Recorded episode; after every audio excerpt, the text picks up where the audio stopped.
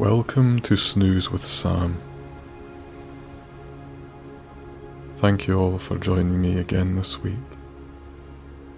And for something slightly different this time. Now, Mary, Queen of Scots, was an incredibly interesting character in our history. She had a varied life full of terrible things as well as some some nice stories in there.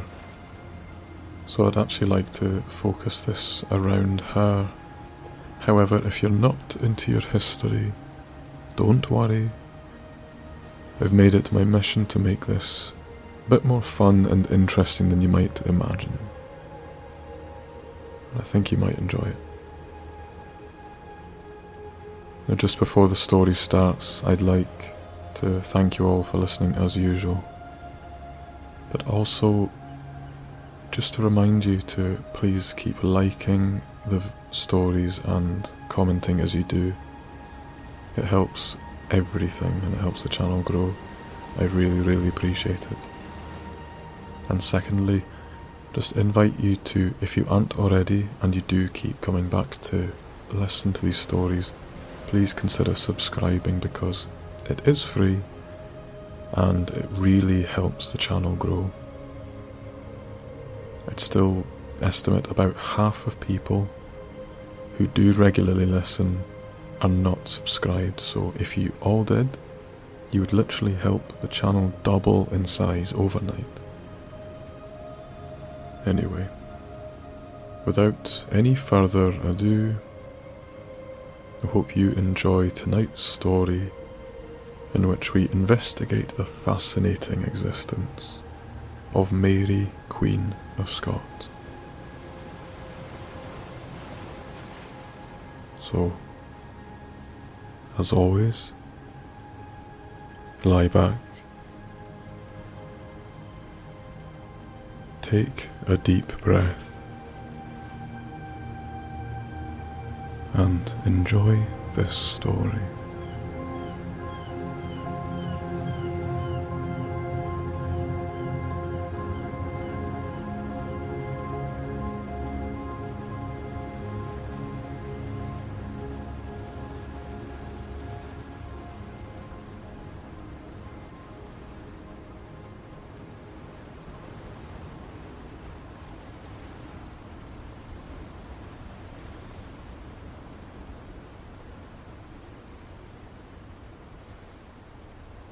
Now, some of you might be wondering who even is Mary, Queen of Scots? A name you may not have come across. She's just some lassie in Scotland sometime very long ago. And I'd forgive you for thinking that. The world's a very big place. Is just one woman. A very interesting woman, though. Now, Mary Queen of Scots, was Scotland's queen from 1542 until she was forced to abdicate in 1567.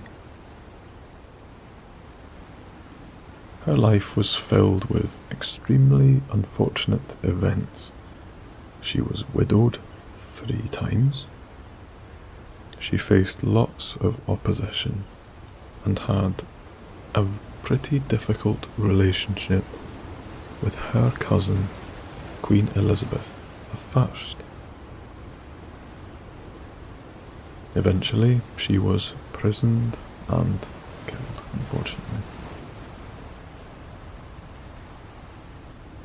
But her reign raised questions about power, about religion, and the monarchy as a whole.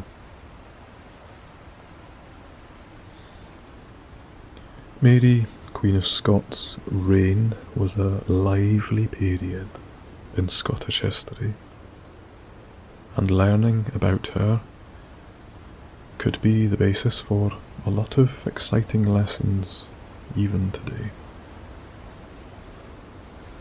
So, what was Big Mary's early life like?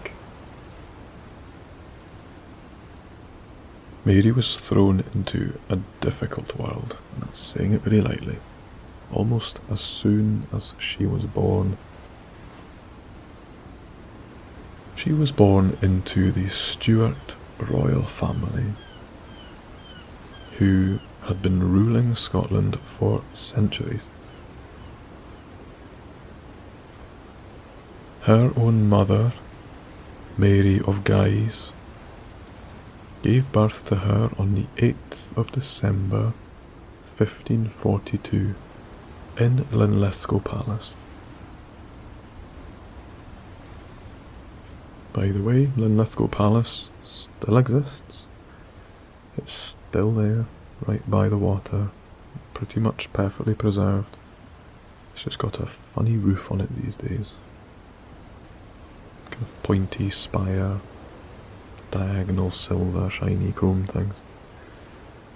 Just search it if you're curious. Six days after her birth, Mary's father, King James VI of Scotland, died. That's some poor timing. This was potentially from the effects of a battle, though, or through drinking contaminated water. Hmm.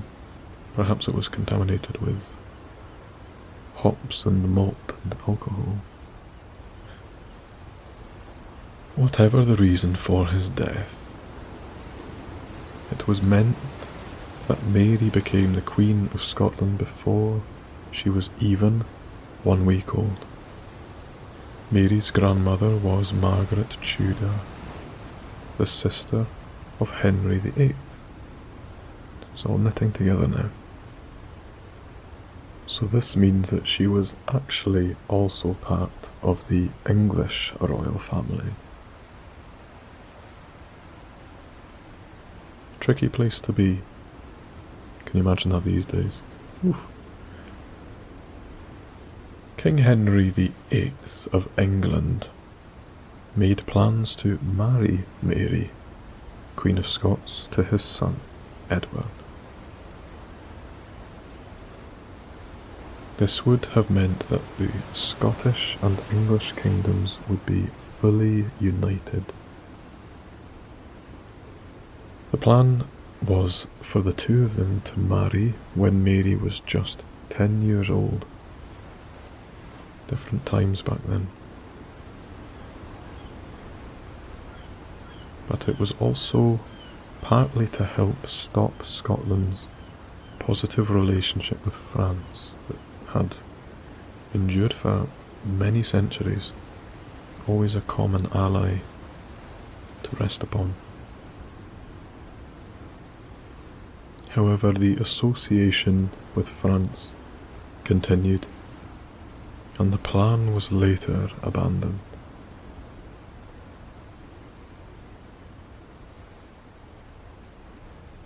As Mary was too young to rule Scotland effectively, which is saying it mildly, the country was operated by regents while she was being educated. A regent is someone who governs in the place of a monarch. Because her mother was French, Mary was educated in France. She moved to France when she was five years old and lived there for the next 13 years of her life.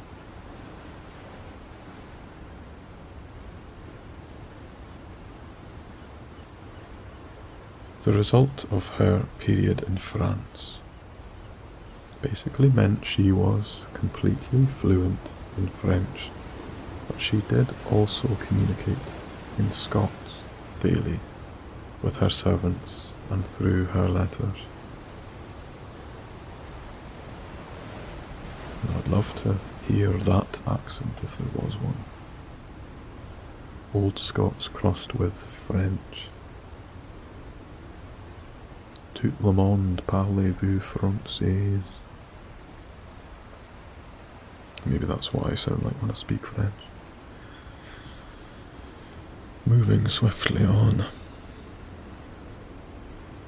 When Mary, Queen of Scots, was in her 16th year, her cousin Elizabeth, whom we will know more about very soon, became the Queen of England. Many people at the time felt that Mary should have ruled the Kingdom of England instead. It seems at this point that Mary was so popular that everyone wanted her for every role wife, Queen of England, Queen of Scotland, Queen of France. She might well have been up for Queen of Timbuktu, you never know.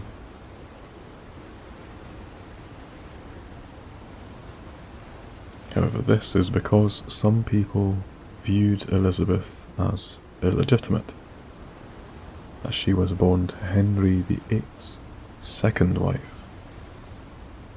How many of his wives were there again? Mm. These issues over the English throne would get worse in later years.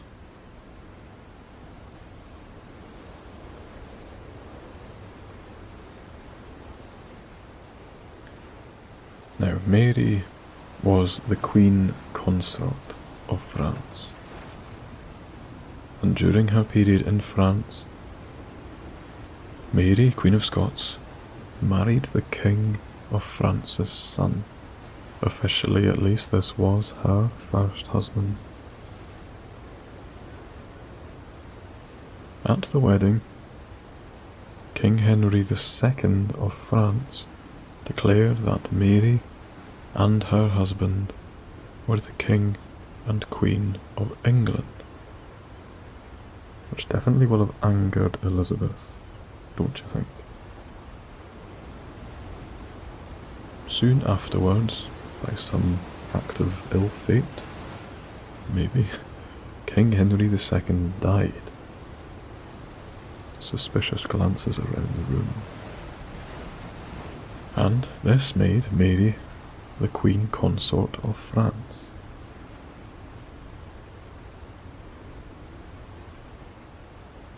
However, as was typical, this was to be short lived, because her husband Francis II died a year later from an ear infection.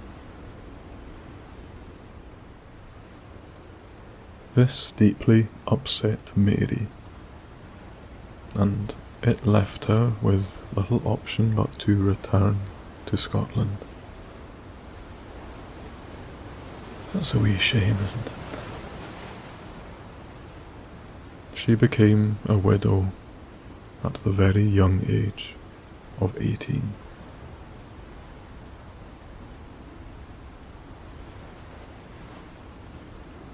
Now, Mary's return to Scotland and the marriage to Lord Darnley. As Mary, Queen of Scots, had lived most of her life in France at this point, she wasn't fully aware of the issues that existed in Scotland. Hmm. Is it the drink, or is it the lack of vegetables? I don't know. I'm assuming those issues have carried forward to this day. No, Scotland was becoming more and more Protestant, whereas Mary had deeply held Catholic beliefs. This meant that a lot of Scottish people were suspicious of her. That would still be the same today, to be fair. And so was, in fact, Queen Elizabeth I. She was also rather suspicious of her. However, Mary did try to be tolerant towards those who were Protestant. Tolerance. This even angered Catholics who felt she wasn't punishing them in a way that they would have liked. People really couldn't just get along, could they? But then again, not so much has changed, I suppose. Anyhow, Mary eventually married her second husband, Lord Darnley. And such is the way in monarchies. Lord Darnley was also a cousin to Mary and Elizabeth I. Don't judge. This worried Queen Elizabeth, because this meant that they were both eligible to govern the English throne.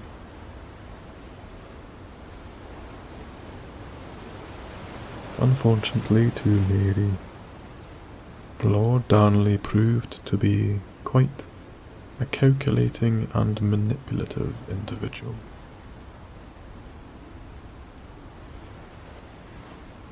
As soon as they were married, he displayed a real desire for power, which could have endangered Mary. An appetite for power traditionally doesn't end well, does it?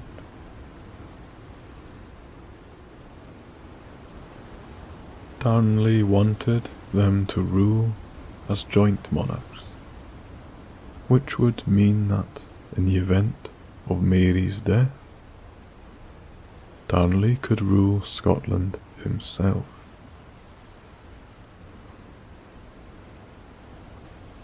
And as a result of this, this means that Mary could have been secretly killed by the power hungry Darnley.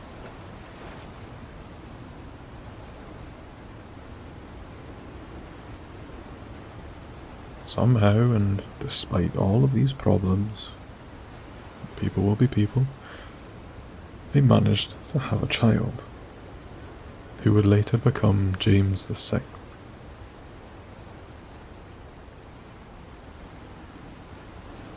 Their marriage continued to suffer, however, and Darnley became jealous and paranoid.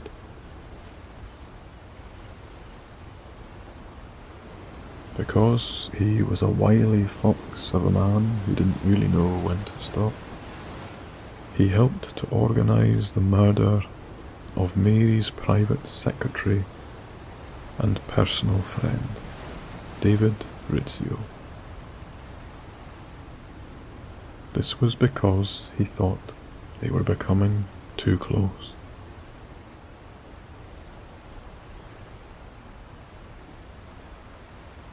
Rizzio's murder deeply upset Mary. Fancy that. And Darnley's difficult behaviour meant that he continued to be a big concern. He does sound like a big concern with legs, doesn't he, really?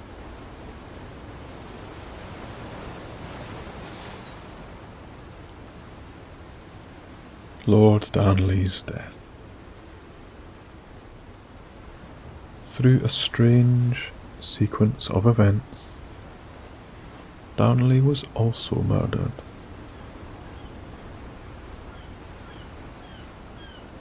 He was staying at Kirk of Field in Edinburgh, where he was staying was blown up by gunpowder, and his body was found laying in the grass.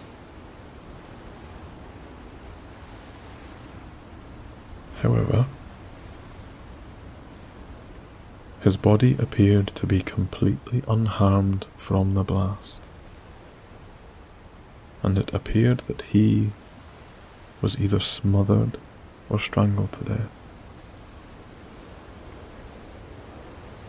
It appeared that somebody tried to make the explosion seem like an accident, and Darnley died as a result. I don't think a criminal such as that would have gotten away with it these days. Doesn't seem very well organised in that effort, but hey ho, it worked. Ever since Darnley's death, it's remained a bit of a mystery. Due to his behaviour, there could have, funnily enough, been quite a few reasons why he was killed. That does seem to be the way with many figureheads, especially of an era. It's not just a case of their antagonized enemy striking out, it's which one of their antagonized enemies would have taken it upon themselves. However, it is still unknown whether Mary, Queen of Scots, had any knowledge of his murder, or whether she approved it.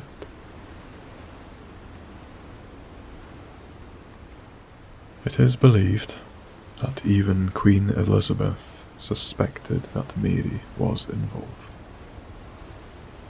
which I suppose isn't surprising.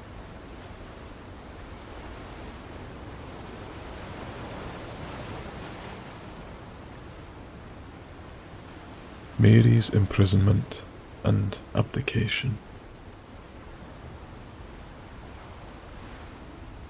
One of the major suspects for Lord Darnley's murder was Lord Bothwell.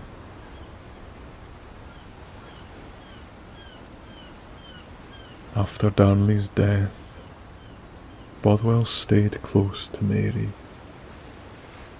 and led her that he was able to protect her.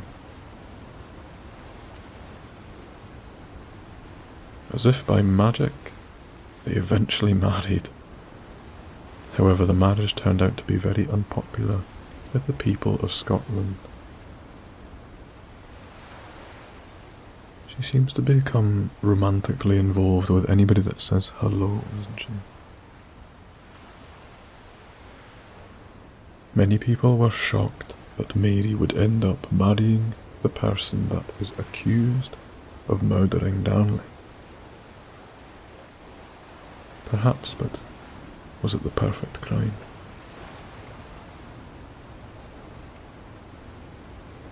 Probably not, though, because the result of this was that politicians and lords started to turn against Mary.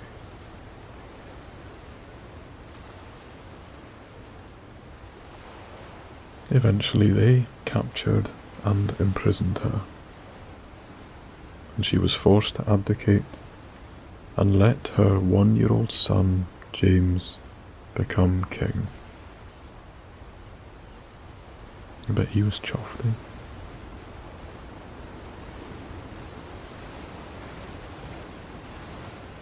Mary, Queen of Scots, was able to escape the prison by the help of some of her supporters. By the way, she was imprisoned in Leven, I believe. It's a small seaside town, still exists today. It's part of Fife. It's not a very nice place, but I didn't say that. Actually, it's got a lovely castle.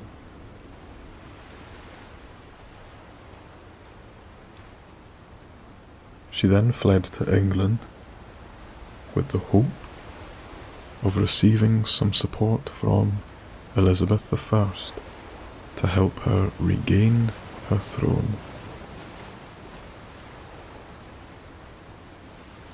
That does seem quite far fetched, I'm not sure if you agree, but admirable willingness regardless. Unfortunately, for Mary, this didn't end up being the case. Quite the opposite, in fact. She ended up being imprisoned in England. Because of that fact, that Elizabeth suspected Mary of being involved in Darnley's death.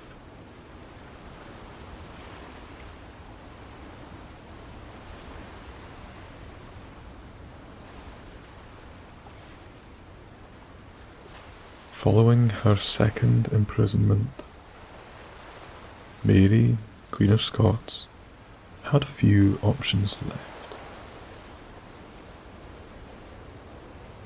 Her supporters were either fled or had died, and she was at the mercy of her half sister, Elizabeth I, who seems a fairly ruthless character as far as we know.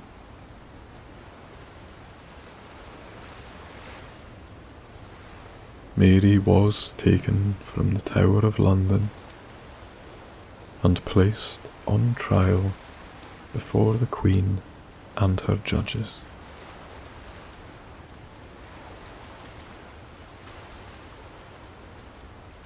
Without much of a leg to stand on, the evidence brought against her was condemning. The most well known piece of evidence is the casket letters.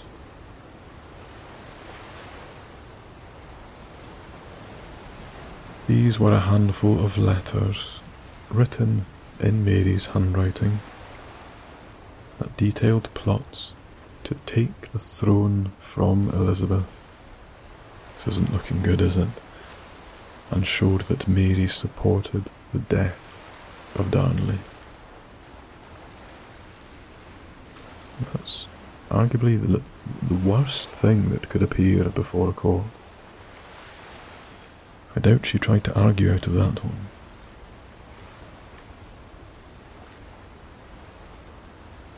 However, it might all have seemed a bit too convenient, because some modern historians are actually unsure whether these were truly written by Mary or whether they were forgeries created by Elizabeth to be able to remove her enemy for good.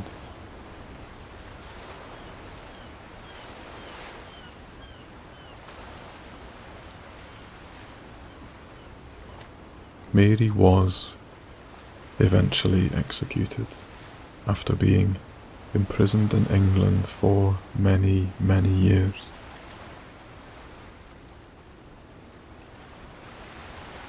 It was her request to be buried in France. However, this was refused by Elizabeth.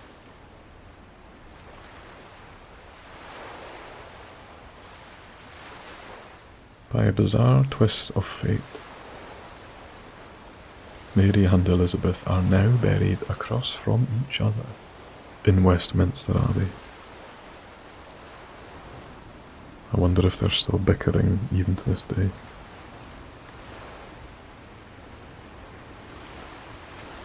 Mary was found guilty of high treason at her trial and was sentenced to death. She spent her final hours in contemplative prayer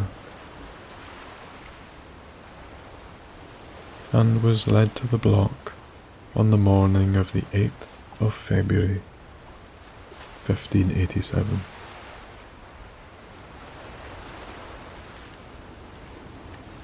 She spoke her final word, and the executioner completed the deed.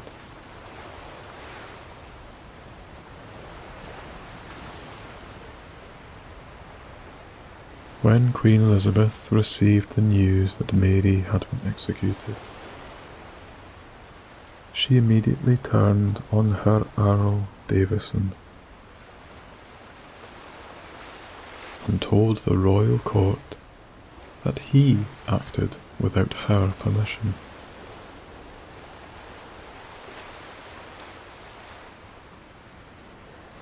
Elizabeth's vague instructions about the death of Mary allowed her to maintain distance and not be directly to blame for her death.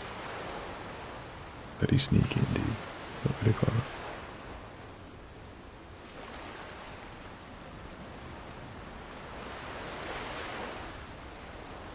Following the death of Mary, she left a will that stated she wished to be buried in France.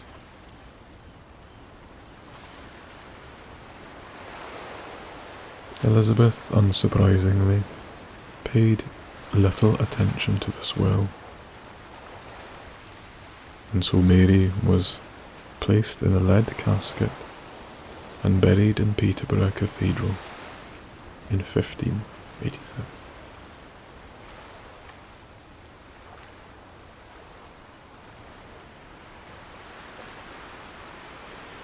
Many years down the line, when he became king, her son James VI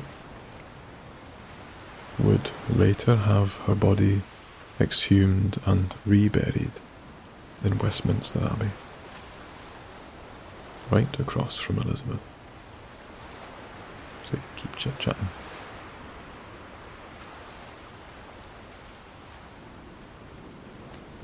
In 1603, Elizabeth died without leaving any heir.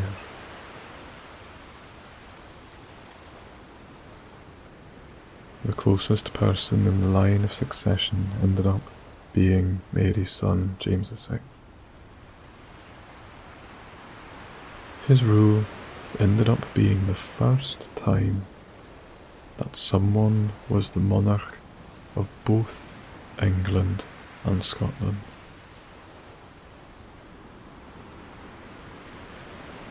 This rule marked the union of the crowns.